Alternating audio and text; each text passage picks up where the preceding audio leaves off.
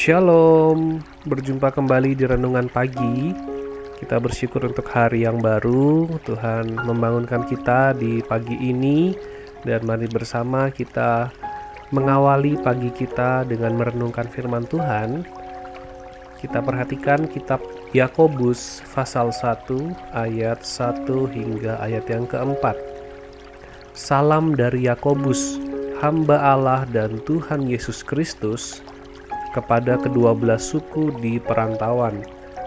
Saudara-saudaraku, anggaplah sebagai suatu kebahagiaan apabila kamu jatuh ke dalam berbagai-bagai pencobaan, sebab kamu tahu bahwa ujian terhadap imanmu itu menghasilkan ketekunan, dan biarkanlah ketekunan itu memperoleh buah yang matang, supaya kamu menjadi sempurna dan utuh dan tak kekurangan suatu apa pun.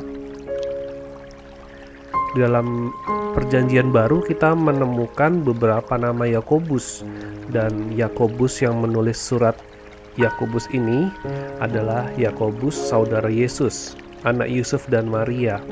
Jadi bukan Yakobus saudara Yohanes yang adalah salah satu rasul Yesus, tetapi Yakobus yang menulis surat Yakobus ini adalah Yakobus saudara Yesus. Kita bisa melihat uh, dan menemukan nama Yakobus saudara Yesus ini dalam Matius 13 ayat 55. Yakobus menulis suratnya agar orang Kristen yang berada di perantauan dapat menghidupi iman yang benar dalam melalui kehidupan yang penuh tantangan dan kesulitan yang mereka hadapi.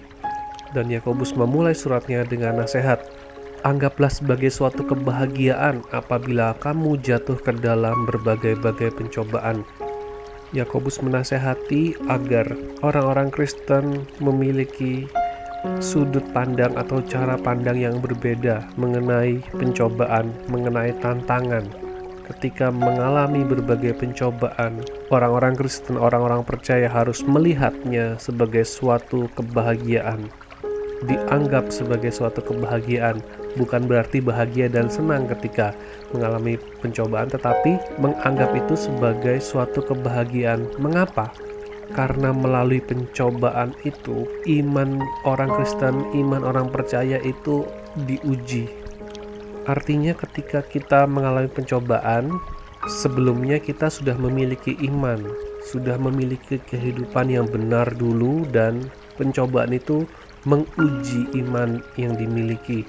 Dan dikatakan pencobaan terhadap imanmu itu menghasilkan ketekunan menunjukkan sesuatu itu tahan uji. Seperti dalam proses pembuatan emas untuk mendapatkan emas yang murni campuran logam dan mineral yang didapatkan dari hasil tambang itu harus dipanaskan terlebih dahulu dan nanti akan terpisah antara emas dan logam dan mineral lainnya. Seperti itulah tahan uji, mengalami pengujian, mengalami proses di mana akan terlihat, akan keluar bagian yang terbaik. Dan ujian iman adalah untuk diri kita.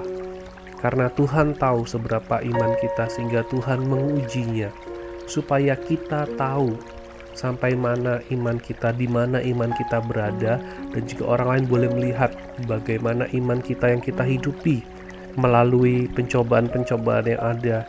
Orang-orang Kristen, orang-orang percaya bisa saling menguatkan, bisa saling mendukung, bisa saling mendoakan, dan ketekunan tersebut akan memperoleh buah yang matang, yaitu pengertian, pengenalan terhadap sesama, juga hikmat untuk menjalani kehidupan di dalam Tuhan, sehingga orang-orang percaya melalui kesulitan, melalui tantangan, melalui ujian, ke depannya akan menjalani hidup yang lebih baik, hidup yang penuh hikmat, hidup yang penuh dengan pengertian, sehingga dikatakan supaya kamu menjadi sempurna dan utuh dan tak berkekurangan suatu apa pun.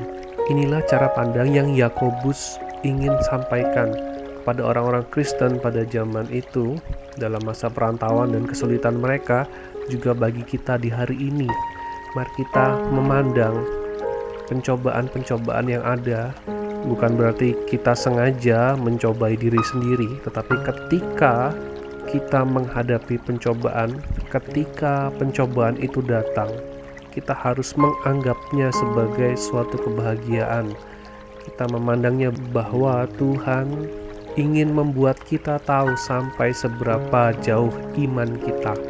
Tuhan ingin agar kita melihat seberapa kita mengenal Tuhan, dan biarlah iman yang tahan uji tersebut boleh memberikan kita pengertian, pengenalan terhadap sesama, pengenalan terhadap Tuhan, semakin mengerti dan tahu akan maksud Tuhan dalam kehidupan kita, dan bila kehidupan kita boleh menjadi kehidupan yang terus disempurnakan sehingga kita tidak berkekurangan suatu apa pun.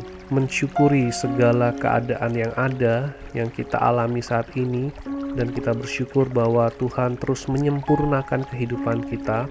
Tuhan bisa memakai segala sesuatu untuk membuat kita semakin berhikmat, membuat kita semakin mengenal Tuhan, dan membuat kita bisa saling menguatkan antar saudara seiman karena di dalam Tuhan kita tahu bahwa Tuhan mempunyai rancangan-rancangan damai sejahtera, bukan rancangan-rancangan kecelakaan.